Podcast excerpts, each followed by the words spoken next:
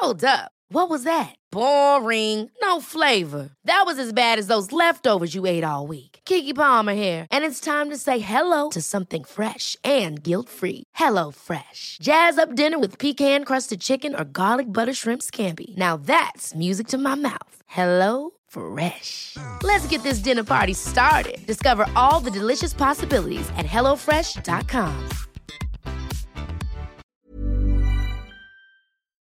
Cara, acne can be tough. Whether your kid is just starting to get breakouts or has been struggling with them for years, there's a great product that can help. Phyla is the ultimate game changer. It tackles acne right at its root cause, rebalancing the skin's bacteria and packing it with probiotic phages. Phyla harnesses the superpowers of probiotics, tiny warriors targeting and wiping out the acne causing bacteria. In studies, Phyla slashed acne causing bacteria by a whopping 90%. Phyla doesn't just fix acne you can see, it stops new breakouts in their tracks. It has no harsh chemicals and won't irritate or dry most skin. Phyla's three step system is like a dermatologist approved magic potion cleanse, apply serum, and moisturize twice a day. As a special treat for our listeners, you can grab 25% off your first order of Phyla. Head over to phylabiotics.com, enter code puberty at checkout, and kickstart your family's journey to acne free skin. Check out the link in our show notes for quick access. Hi, I'm Cara Natterson. And I'm Vanessa Kroll Bennett. Each week, we dive into the what and how of raising kids through puberty, that roller coaster of physical and emotional shifts for kids and parents alike. Combining reliable science and relatable parenting strategies, we will all learn about, laugh about, and yes, maybe even cry about adolescence, ours and theirs.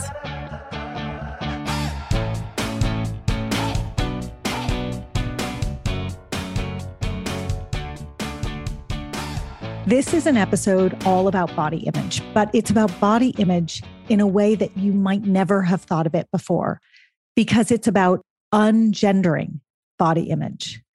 We speak with Dr. Charlotte Markey, who has been studying eating disorders and body image issues for the past 25 years. She's incredible. She's warm. She's thoughtful. She's accessible. She's real. She's a parent. And she's written books both aimed at girls and at boys.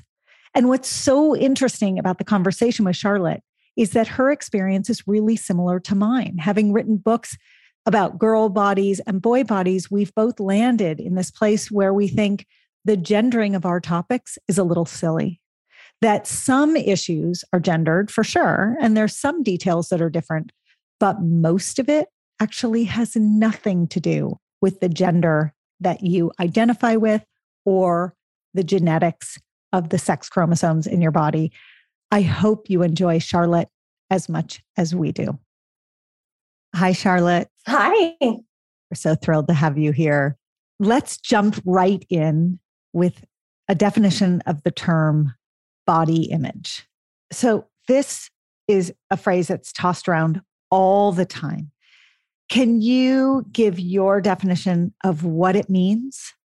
Absolutely. And I want to say too that my definition has really expanded in the last, I'd say, five years, even because body image researchers will say body image is how you think and feel about your body, which is all true. I think that that makes it sound like this is a superficial construct. And it's really not. It's really so much more than that. It's not just, I don't like my hair. It's literally, are you comfortable in your own skin? Are you comfortable with yourself? And that has such serious implications for our health related behaviors, our interpersonal interactions, and of course, for our mental health. Body image is so strongly related to anxiety, depression, eating disorders that this is absolutely not a superficial issue. I love it when experts talk about the evolution of their opinions, their approach to a topic, their understanding of a topic because it gives lay people the ability to have their own viewpoints evolve. And that's so critical, particularly when you're dealing with two major issues that we're going to talk about today. One is puberty, which is all about transformation. And the other is how adults can care for kids in puberty, which is like probably the most complicated role anyone in the entire world can ever play. And we are constantly evolving in our own approach.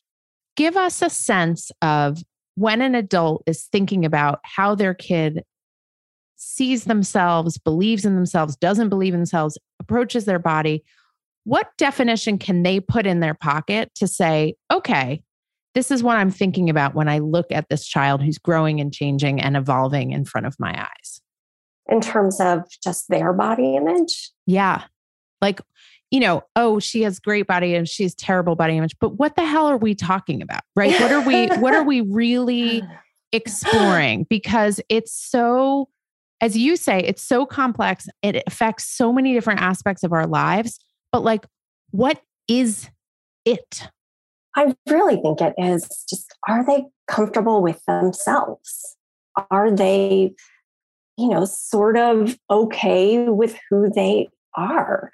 And a part of that, especially during puberty, is relating to themselves physically and how they feel about their physical self. But that's not the only piece of it.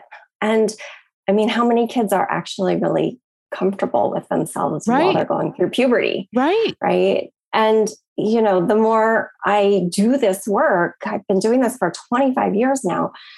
I don't think many adults are that comfortable with themselves. And so, us as adults are in a position of parenting kids through this massive transition and wanting them to be secure, wanting them to feel good about themselves, and oftentimes still lugging our own baggage with us because we never really figured out how to feel comfortable in our own skin.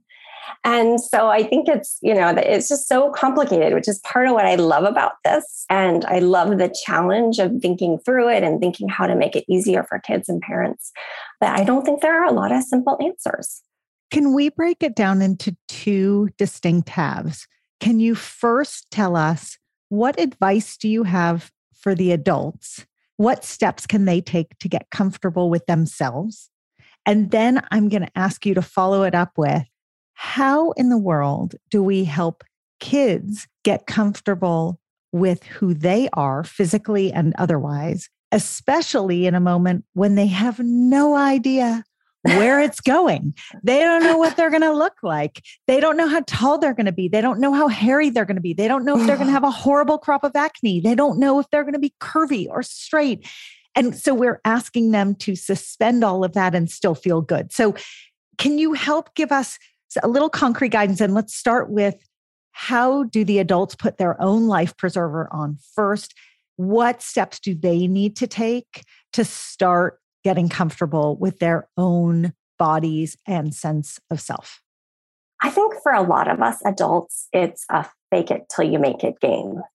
Because not that we shouldn't sometimes say to our kids, honestly, like, listen, I get it. I feel awkward sometimes too in this situation or in this, you know, I'm not saying that we should just be completely inauthentic with our children. But I really do think that we've all grown up in this culture that tells us constantly we need to fix ourselves. There's something wrong with ourselves, there's a million products that will help you with this.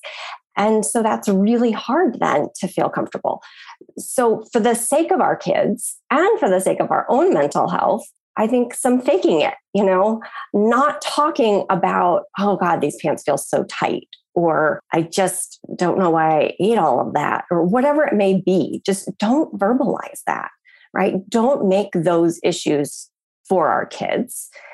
And then also, I think it's, you know, what's a better incentive to try to improve ourselves than our kids, right? So, in addition to maybe just silencing those voices for ourselves, kind of faking it through some of it, I think that, you know, there's great books we can read. There's great therapists who focus on these issues. There's maybe even good friends or people in your life you can talk to. And I think it's worth spending some of our own energy just kind of, you know, at least getting to a place of acceptance. It doesn't mean like, oh, I love myself every day. I think I'm awesome. But just, you know, kind of getting to a place where we're like comfortable enough. I like that because the ideal isn't, I absolutely love every aspect of myself and I embrace you know, my cellulite up to my gray hairs, up to my ugly feet, right? It's like there are parts of myself that I love and parts of myself that are fine. Charlotte, what does it sound like to fake it till you make it in front of our kids, right? Like you gave a couple of examples of what it shouldn't sound like. Oh, I feel so fat. I ate too much.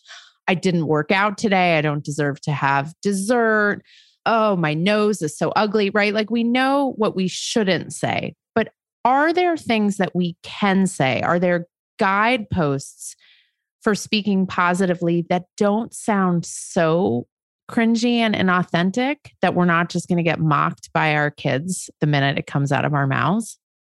It's so funny because as you were speaking, all these things are floating through my head. And I think, you know, now my kids are almost 15 and 16. So they would just laugh if I said some of these things now. But I think we have an opportunity before they're teenagers, before they can figure it out, to be saying things like, well, you know, maybe my legs don't look like hers, but I'm in great shape and I just ran that race. Or, you know, I mean, just sort of focusing on functionality of our yeah. bodies yep. and less on their appearance, which is something we really want our kids to do too. Or, I mean, I actually really do think like the human body is amazing. Mm-hmm. You know, I'm mm-hmm. not a medical doctor, I'm a psychologist, but I, I know enough to just kind of be in awe.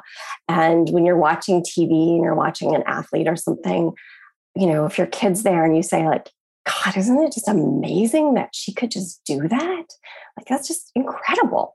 You know, so to create some sense of, of sort of wonder and that sense of being impressed with our physicality as opposed to, God, I wish I was thinner or, you know, whatever. I, I do think a really important part of this, though, is just not saying some of those things, mm-hmm. not verbalizing the disparaging comments. And it's interesting because what you're describing is grabbing the teachable moment, but in the reverse of what we often talk about on this podcast. We often talk about grabbing the teachable moment when you're watching a show with your kid and a scene comes up where there are drugs involved or sex involved, and you sort of press pause and have a conversation around it. And what you're talking about doing, which is a really wonderful strategy, is grabbing the teachable moment in awe, watching an event and seeing someone do something with their body that is physically impressive and stopping and acknowledging it, or watching someone express how they feel about themselves and go, oh my gosh, that is incredible. I love how that person just did that. So I, I like that as a tangible for what we can do in a space with our kids, frankly, of all ages. I think yeah. that for younger kids, it really resonates. I think for older kids, even though they do laugh at us endlessly, I think all three of us can agree that our laugh at us endlessly, but they also register those things. How then do we flip it with them and sort of helping them to gain that language and that insight about themselves, particularly when they're in the middle of it. So, your research focuses on how they feel about themselves and what they do with and to their bodies as an expression of how they feel about themselves in many ways. How do we help them through it when they're transforming and they really don't know where things are going to land? How do we help the kid who feels heavy or fat or too curvy, and vice versa. How do we help the kid who feels too skinny or too long and lean? Because we know the grass is almost always greener. I think a lot of this has to do with really just always being a soft place to land, right? Where like they feel unconditionally appreciated and loved. And they know that we don't care if they are tall, if they are short, if they are curvy, if they are not. that that is not what's most important to us. And I think we have to be explicit about that because the cultural messages they get that are very different are also so explicit. And then also we kind of want to just, you know, celebrate who they actually are and talk about appearances as people who can't appreciate diversity. And you know it doesn't mean that we have to be like crazy unrealistic but you know i do think that just hearing from their parents or their people in their lives like you're going to look amazing no matter which dress you pick for this dance. Well and like, to acknowledge how it has all changed to acknowledge when i was growing up the ideal body looked like this now for you you know the ideal body looks really different. How wild is that? Just to right. own that sentence right? The butts big butts are in. That was not a thing of the 80s right? So to really have that back and forth with a kid is valuable and helps them to understand that this is a moving needle in many ways. It totally is a moving target yeah.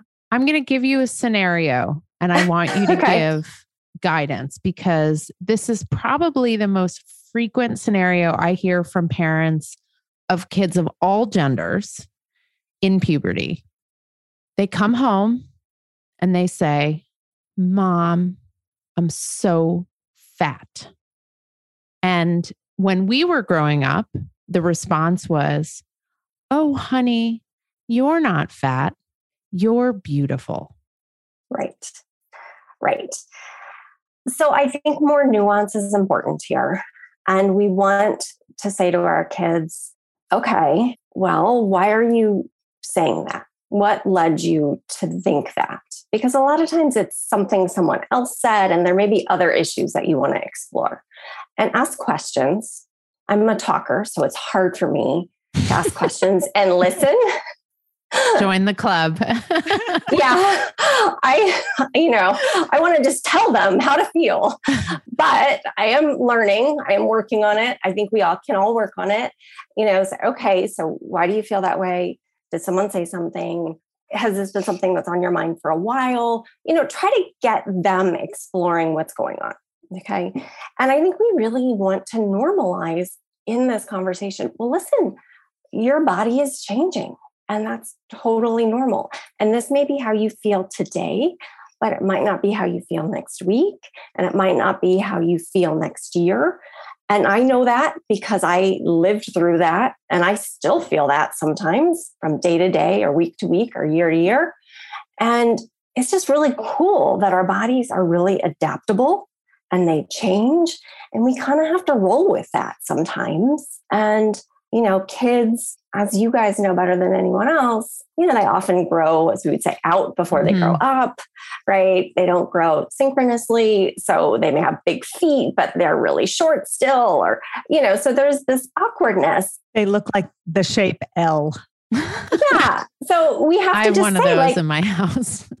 like, this is so cool though. Instead of making them feel weird about it, see, like your body is going through so many cool things. And it just happens at different times for different people. And so you feel that way right now. But it's so important that you take really good care of your body because you're going through a lot and talk about the cool things that are happening.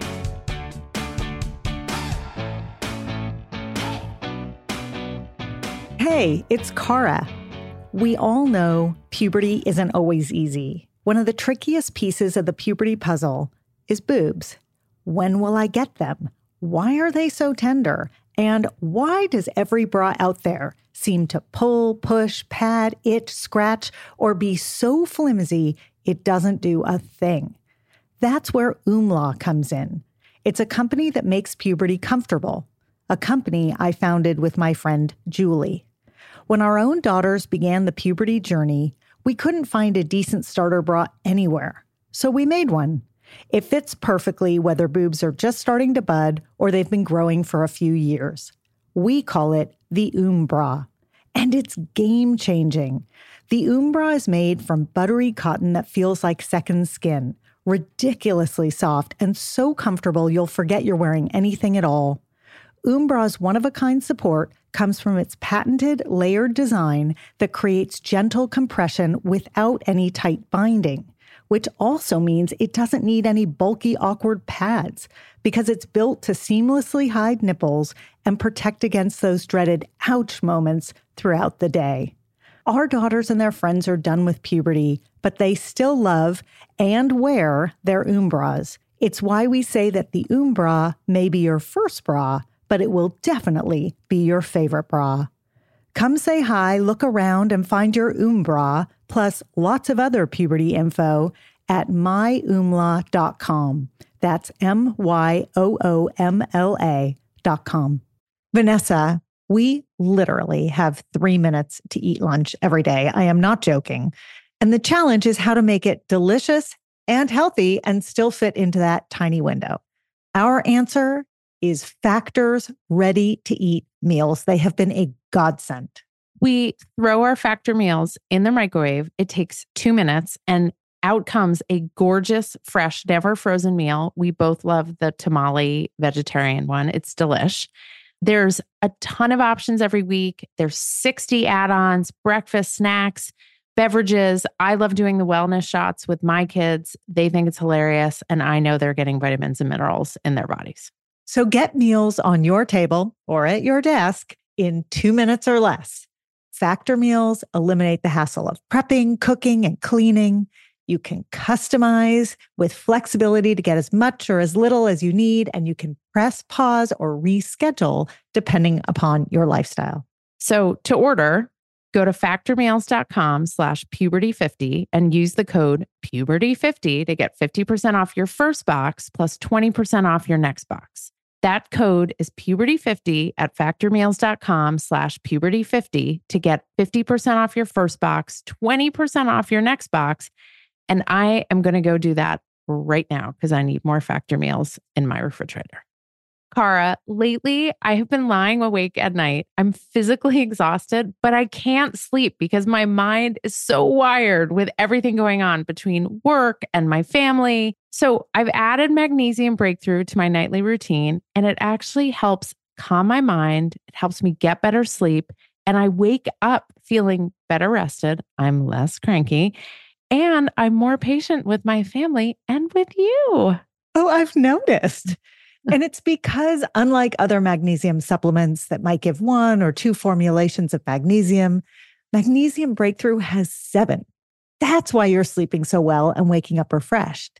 Now, dietary supplementation is always best, Vanessa. So that means eating your minerals and vitamins is the best way to get them in. But if you can't or you don't get enough, Magnesium Breakthrough is the way to go. It can also help digestion, though too much helps your digestion too much, which is not a good thing. It can support muscle recovery. So, bye bye, Charlie horses.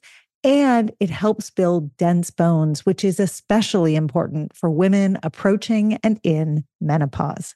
We have an exclusive offer for our listeners. You can go to bioptimizers.com slash puberty, B-I-O-P-T-I-M-I-Z-E-R-S dot com slash puberty and you can use the code puberty10 during checkout to save 10%. That promo code is puberty10 at bioptimizers.com slash puberty. Your body and brain and family and business partner will thank you. Cara, my kids love Magic Spoon cereal, and even though it's cereal, they actually love it as a homework snack. The variety pack has four flavors cocoa, fruity, frosted, and peanut butter, and fruity is the favorite flavor in my house. Now, this pack has zero grams of sugar, between 13 and 14 grams of protein, and between four and five grams of net carbs per serving. It's made with wholesome ingredients, no artificial flavors or dyes, and it's high in protein, gluten free, grain free, and soy free. So, a great choice, Vanessa. You can go to magicspoon.com slash puberty to grab a variety pack and try it today. And be sure to use our, you guessed it, promo code puberty at checkout to save $5 off your order. And Magic Spoon is so confident you're going to love their product. It's backed with a 100% happiness guarantee. So if you don't like it for any reason, they will refund your money. No questions asked. They do not want you to send their cereal back to them. Try a bowl of Magic Spoon cereal today at magicspoon.com slash puberty and use the code puberty to save $5. I want to get your take on a conversation we had with Zoe Bisbing, who hosts the Full Bloom podcast, who's amazing and gives lots of wonderful language. And we had this conversation about the phrase kids grow out before they grow up, or the comments that parents often give, which is, don't worry, you'll lean out. All of these things, which are essentially saying, ultimately, it will be okay because you'll be tall and thin. Right. But the truth yeah. is, no, not everyone we is going to be know. right. We yeah. don't know. And not everyone is tall and thin. And some people are short and fat, and some people are anywhere in between. And so, what I love about what you're encouraging is just a kind of wonder and appreciation for the human body and what it does without offering platitudes, which are actually not reassuring because they may not come true. And nor are they invalidating one experience and validating another experience. So I'm calling this as my practical puberty takeaway before we do it at the end of this episode. Charlotte, at the end of every episode, we do a takeaway, and Cara and I compete over who gets to call their takeaway. I'm calling we, this we don't as compete. my takeaway. Vanessa does this every show. She calls hers early. Just saying. I'm calling it. It's a strategy. And I just want to bookmark this concept of approaching the changing human body with wonder and gratitude and appreciation without BS, right? It's not all easy. It's not all smooth. Sometimes it's smelly and oily and hard and uncomfortable and awkward, but it's really freaking cool. So thank you for giving that kind of energy and framework to this conversation. Let's dive into gender for a minute. Yeah. So you, like me, you write about a topic that impacts everyone but you have written through the lens of gender for a lot of really wonderful reasons. When you write through the lens of gender, and you've written a book about girls and for girls, and recently one about and for boys, when you do it, you do it simply to call out a lot of the uh, societal differences. Um, and what I mean by that is you, like me, recognize that it's society putting a lot of these labels on and it's not really inherent to the gender difference in the body that these bodies are going through transformation that is by and large the same it's the way our world layers it that you feel you need to address and you do so quite beautifully especially in your new book which I'm holding mm-hmm. up right now, but people can't probably can't see through their podcast. But it's called Being You, the body image book for boys, which I loved let's just talk about the fact that when any of us say the phrase body image, most people assume that we are talking about females. And yet, the data is quite clear that boys, males, are deeply impacted by body image issues and standards, and that kids who are transgender are even more deeply impacted. Can you walk us through the data a little bit and talk to us about the importance of ungendering this concept? Yeah, and it's interesting because I think probably like you, when I was working on the book for boys following the book for girls, so much of it was the same, right? Totally. Um, I mean, Cara says that all the time. She's like, it's, yeah. it's amazing. There's like 10 pages basically that are different. And then there's so much that's the same. Yeah. Or, I mean, almost like to, to make it more appealing to boys, it's like I wanted to focus on any differences I could find. And there's reasons why I keep going back to some of the same issues about like muscularity and supplements to increase muscularity and things like that, because that is a difference that we see boys being much more concerned about those issues than girls.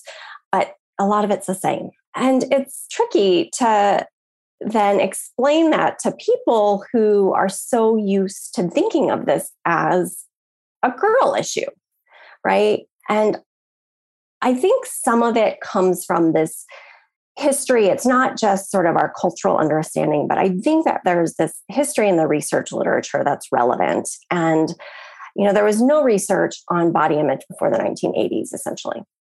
And that wasn't that long ago. Let me make that clear. And this literature grew up right alongside the eating disorder literature. And that eating disorder literature also focused on only girls and adolescent girls. And what were we studying as scientists in those days? We were really looking at anorexia and to a certain extent bulimia. And we were focused on girls interested in being smaller. And so then when researchers started asking boys, well, are you concerned about losing weight? Do you want to be smaller? And they say no. Then it was almost like we had a decade in this scientific literature where everyone thought, okay, well, boys don't have a problem here. Like we asked them the same questions we've been asking girls, and they're not answering them the same way. And it looks kind of fine to me. And then when you start just framing it in a way that makes more sense to them, because they're not always interested in losing weight.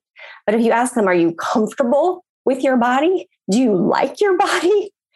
Then you get the same answers you get when you ask girls those questions. And so there has really been this sort of evolution in, in the literature, which then I think needs to inform the public discourse better. And, and we're on the brink of that happening more, but I feel like it's barely happened. So, said another way, when we ask girls what they say their goal is, often is to lose weight, right? When we yeah. ask boys an open ended question, what they will often say is their goal is to gain weight. And that is the crux of then understanding why eating disorders and body image issues are essentially split equally among the genders, not like the data said in the 80s and 90s when I went to medical school, and this is what we were taught 10% of eating disorders and body image issues are male, 90% are female. That's because we were asking the wrong question. Exactly. Yeah.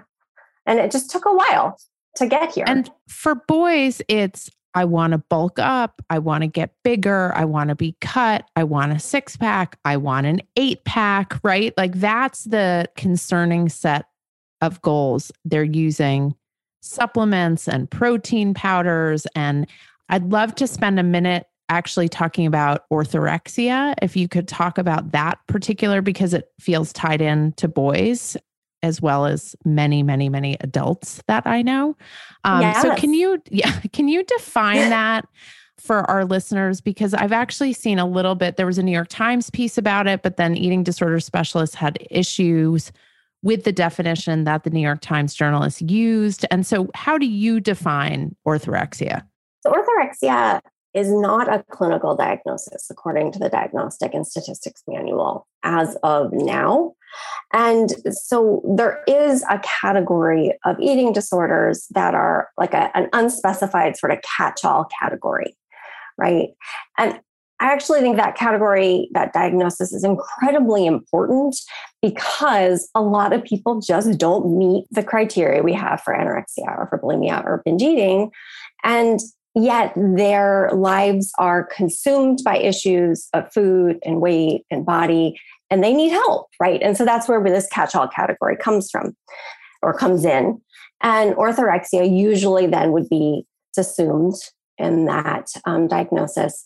Orthorexia is an unhealthy focus on trying to be healthy mm. essentially. And usually it comes with really rigid sort of food regimens and rules. And it often comes with extreme fitness. And we see this more in boys and men because that's really how their body image concerns seem to manifest more often. And in fact, when I interviewed boys for the book for boys, they would repeatedly say, like, I don't have a body image issue. No, no, I'm, I'm my body image is great. I said, okay, well, tell me about your eating habits. And then they tell me about how they were taking these protein powder things and they had cut out dessert and they were doing all these different things that were to try to manipulate not just their eating, but their body. And do, was clearly a body image issue. Do you think that this is tethered to the fact that there are now today multiple different body ideals for the female body, but still really only one body ideal for the male body? Or do you think it's not as simple as that? I'm not sure it's as simple as that because historically, boys and men have had sort of more flexible ideals than women, right? The, the ideals have been, you know, prepubertal, oppressively thin historically for women. And that's changed a little bit in recent years, but they're still completely unattainable unless you get surgery. And so for men, I think that, you know, the sort of range of what's acceptable, maybe not ideal, but the range of what's acceptable is just much wider still. I think a lot of it is just that we feminized the conversation in popular culture for so long that boys don't relate to the language that girls use and they don't really have the ability to articulate their concerns. And so they say, I'm getting healthier. And they may fall into something that looks very much like or is orthorexia, that is an eating disorder. But even their physicians would say, Oh, that's great. You're not eating dessert. Oh, that's great. You exercise every day. Great. Right. And you kind of have to dig deeper to realize, no, it's not great. The root of eating disorders can be when a kid goes to the doctor's office and the doctor says, For sure. Hey, kiddo, you got to Yeah. lose weight. Right. And like that Absolutely. Yeah. is not what we want to have happen. And Cara, you've talked about your own approaches when you were in the office of like, how do I handle this? What do I what do I do here? Right. Because y- you feel tremendously conflicted when you're looking Yeah. at the long term consequences of a behavior or of a, a data point like weight or blood pressure. And when you look at the short and long term mental health implications of how you manage that, it is very, I mean, I hate to use the, the term weighty, but it is weighty for pediatricians to finesse this conversation.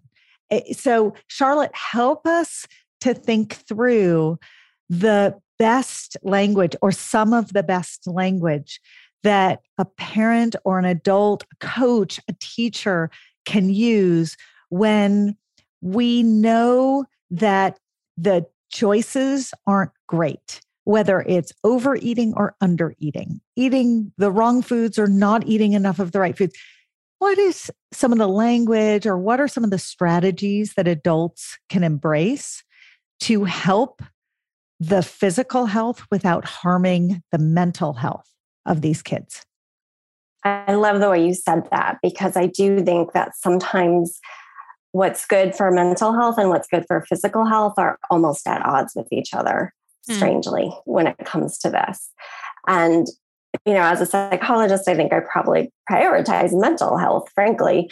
And so for me, I think of it in terms of we want kids to trust themselves, to feed themselves, to learn how to feed themselves, to learn what feels good for them, to try to internalize a desire to take care of themselves um, and to think of nutrition as a form of caring for yourself, Mhm. right? Which is different. Too many adults think of nutrition as like a way of punishing yourself.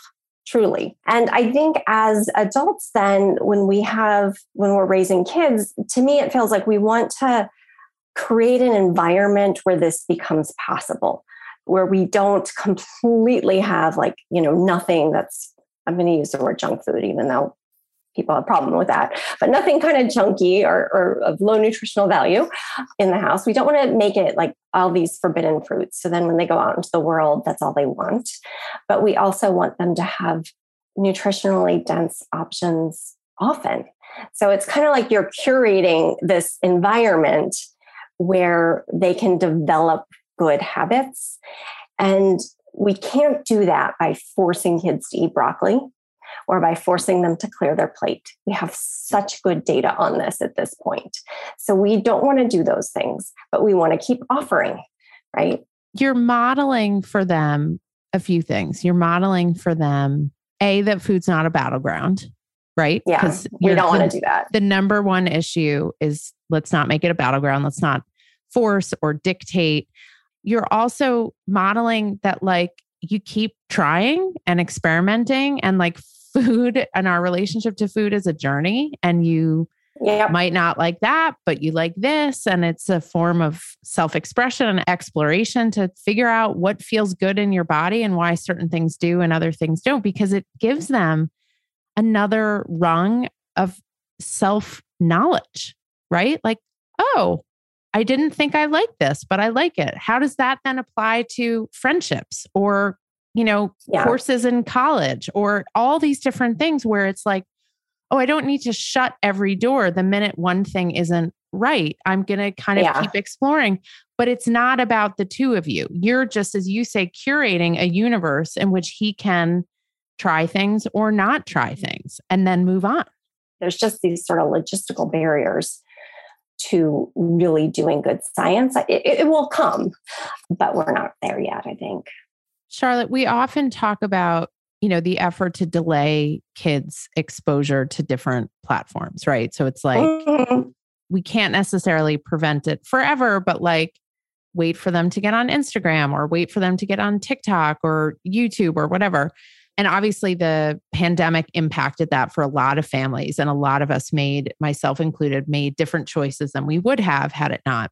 Mhm. One of the things I've noticed, particularly around TikTok for boys, is the trend towards guidance, information of these diets and this bulking up, and really pushing it into these kids' faces about this ideal masculine body and how to achieve it, and these sort of cult personalities who are really promoting it. Can you talk a little bit about because parents are so obsessed with how bad TikTok is for girls, but I don't think they realize what's out there for boys. Yeah, I mean, TikTok is, I find, most concerning because it's so captivating to kids. It's, you know, it's like their version of television, essentially. Um, I really, really do recommend to parents that they, especially if you're then allowing your kid to go on TikTok, sit down with them a few times and have them show you what's popping up and talk with them about it and try to do it as non judgmentally as possible and try to understand what they're seeing and, and talk to them about it.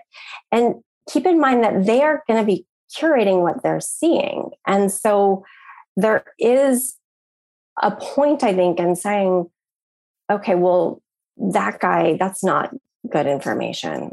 My TikTok might have all puppies, and someone else's Right. TikTok might have tips for how to be a successful bulimic. And I Right. think TikTok is great, and that person Right. finds TikTok very toxic.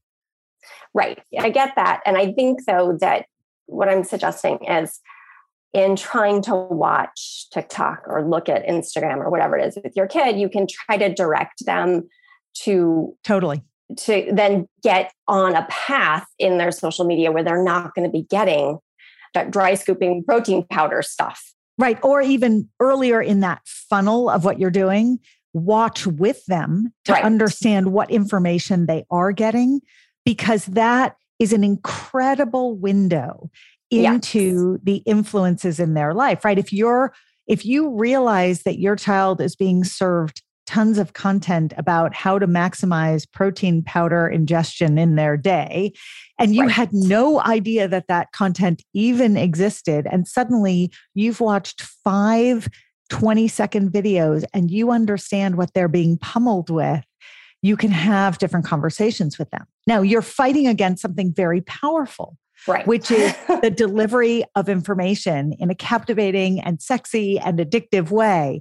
And frankly, your words sometimes don't stand a fighting chance against those images, especially when the protein powder is being scooped by someone who has a body that looks just like you want your body to look. So it's complicated and Oh, layered. it's complicated and it's hard, but I think also we have to be somewhat realistic in that social media is not going anywhere. So the best thing we can do for our kids is work on media literacy. And I think as they're getting on these platforms, spend some time and try not to be overly judgmental, but try again, ask questions. Does that look realistic to you? Oh, I don't know about that. What do you think? And see if you can encourage them to then end up on paths, get on an algorithm that doesn't include some of this toxic information. And why I think it's so important to not seem too judgmental. I mean, you can think it, we're all thinking it, but try not to seem it because then they'll come to you sometimes, or you at least have left open the possibility that they would come to you and say, I saw this on TikTok. Is that true? Right. I was actually shocked that my son a year or so ago saw something about a kind of contraception that he had never heard of and you know they don't talk about at school and and it was really not true so i was really relieved too that not that this is applicable to his current life as i understand it but you know that he thought it was funny and intriguing and he would say what is this you and know? he could come and, to you he could ask you i mean it was like a really proud moment i felt like oh yeah. oh my god oh, you yeah. know you you feel like you can ask us this and I did something right. I did something right.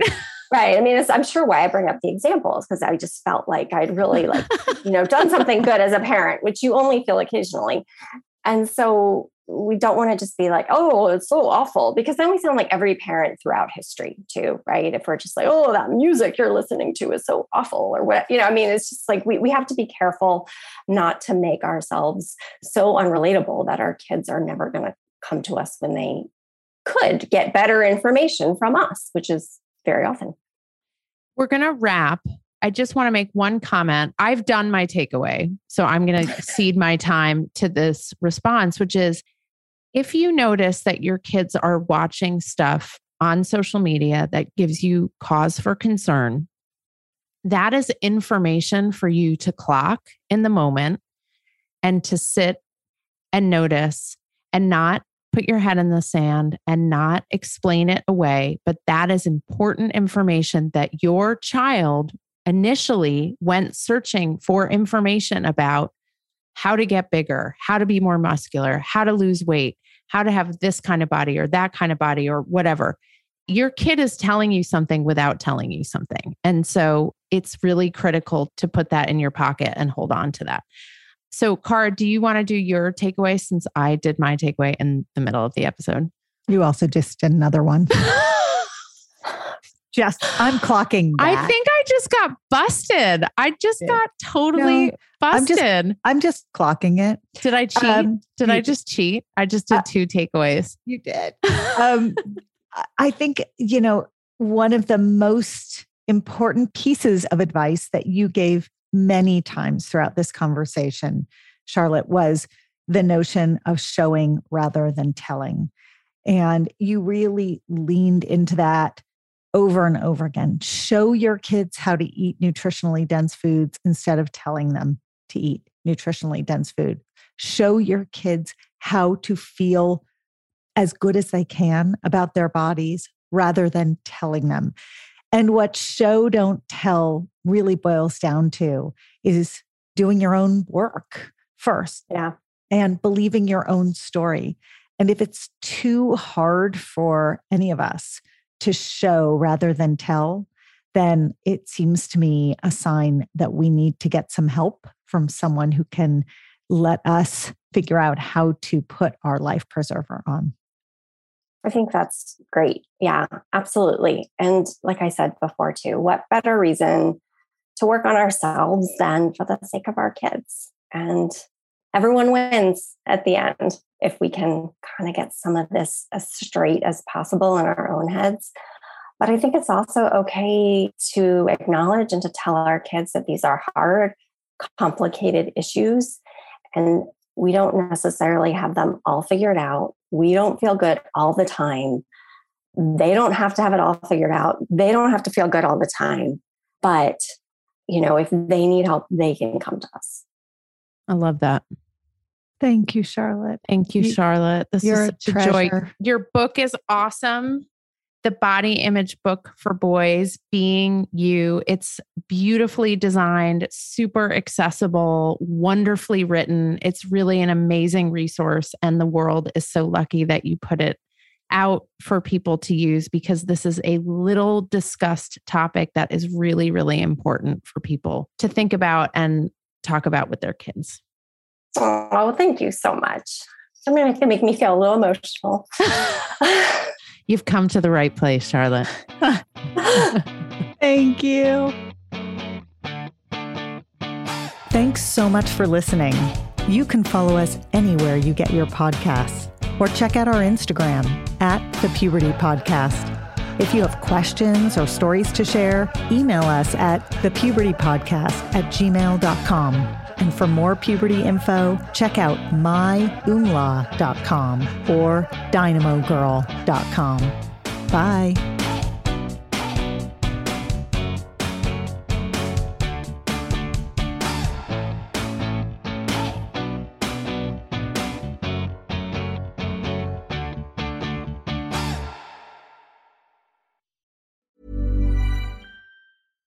Mom deserves the best, and there's no better place to shop for Mother's Day than Whole Foods Market. They're your destination for unbeatable savings, from premium gifts to show-stopping flowers and irresistible desserts. Start by saving 33% with Prime on all body care and candles. Then get a 15-stem bunch of tulips for just $9.99 each with Prime. Round out Mom's menu with festive rosé, irresistible berry chantilly cake, and more special treats. Come celebrate Mother's Day at Whole Foods Market.